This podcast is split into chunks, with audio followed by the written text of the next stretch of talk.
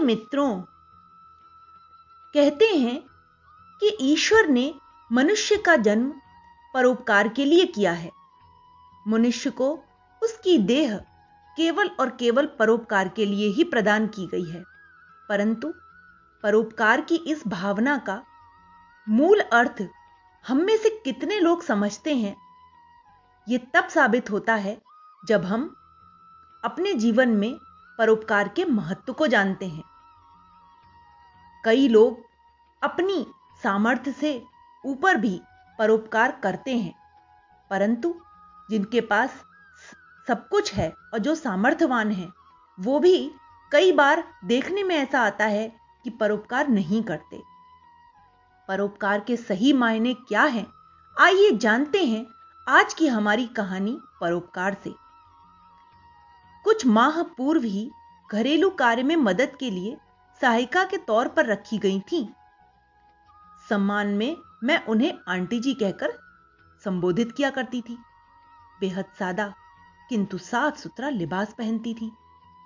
चेहरे पर हमेशा मुस्कुराहट खिलखिलाती थी।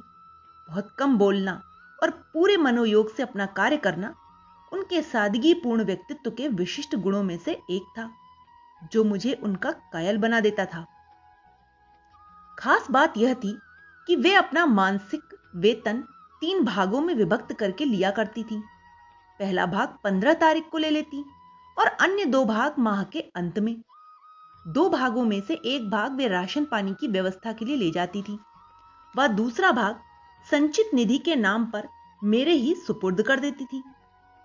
निकम्मे शराबी पति द्वारा छीनने के भय से रुपए साथ ले जाने की अपेक्षा सीधे राशन खरीद कर ले जाने की बात तो समझ में आती थी।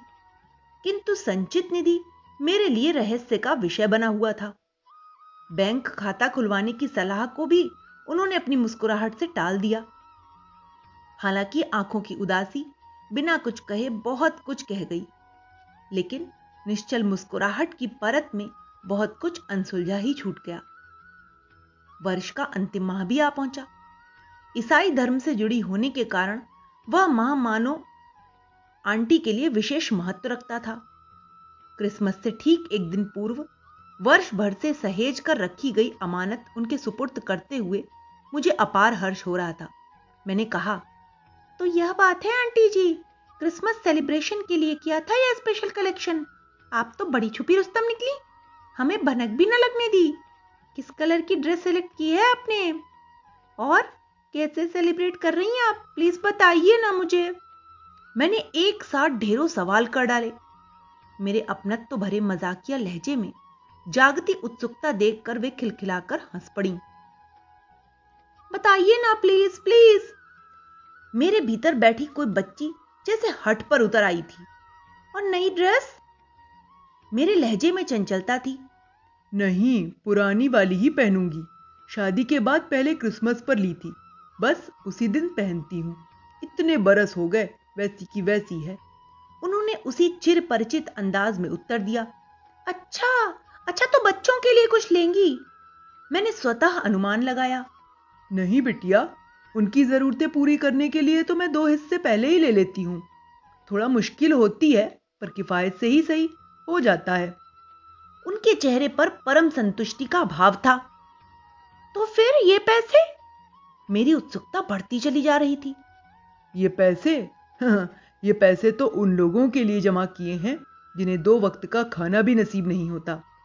बेहद शुक्रगुजार हूँ प्रभु की, जिन्होंने मुझे इस काबिल बनाया कि साल में एक दिन सबसे न सही, लेकिन कुछ लोगों से तो क्रिसमस की खुशियाँ बांट ही सकूँ, जिन्हें इनकी सख्त ज़रूरत है। उनके गंभीर सुर में एक पीड़ा सी झलक रही थी। संचित निधि का रहस्य जानकर मैं विस्मित थी।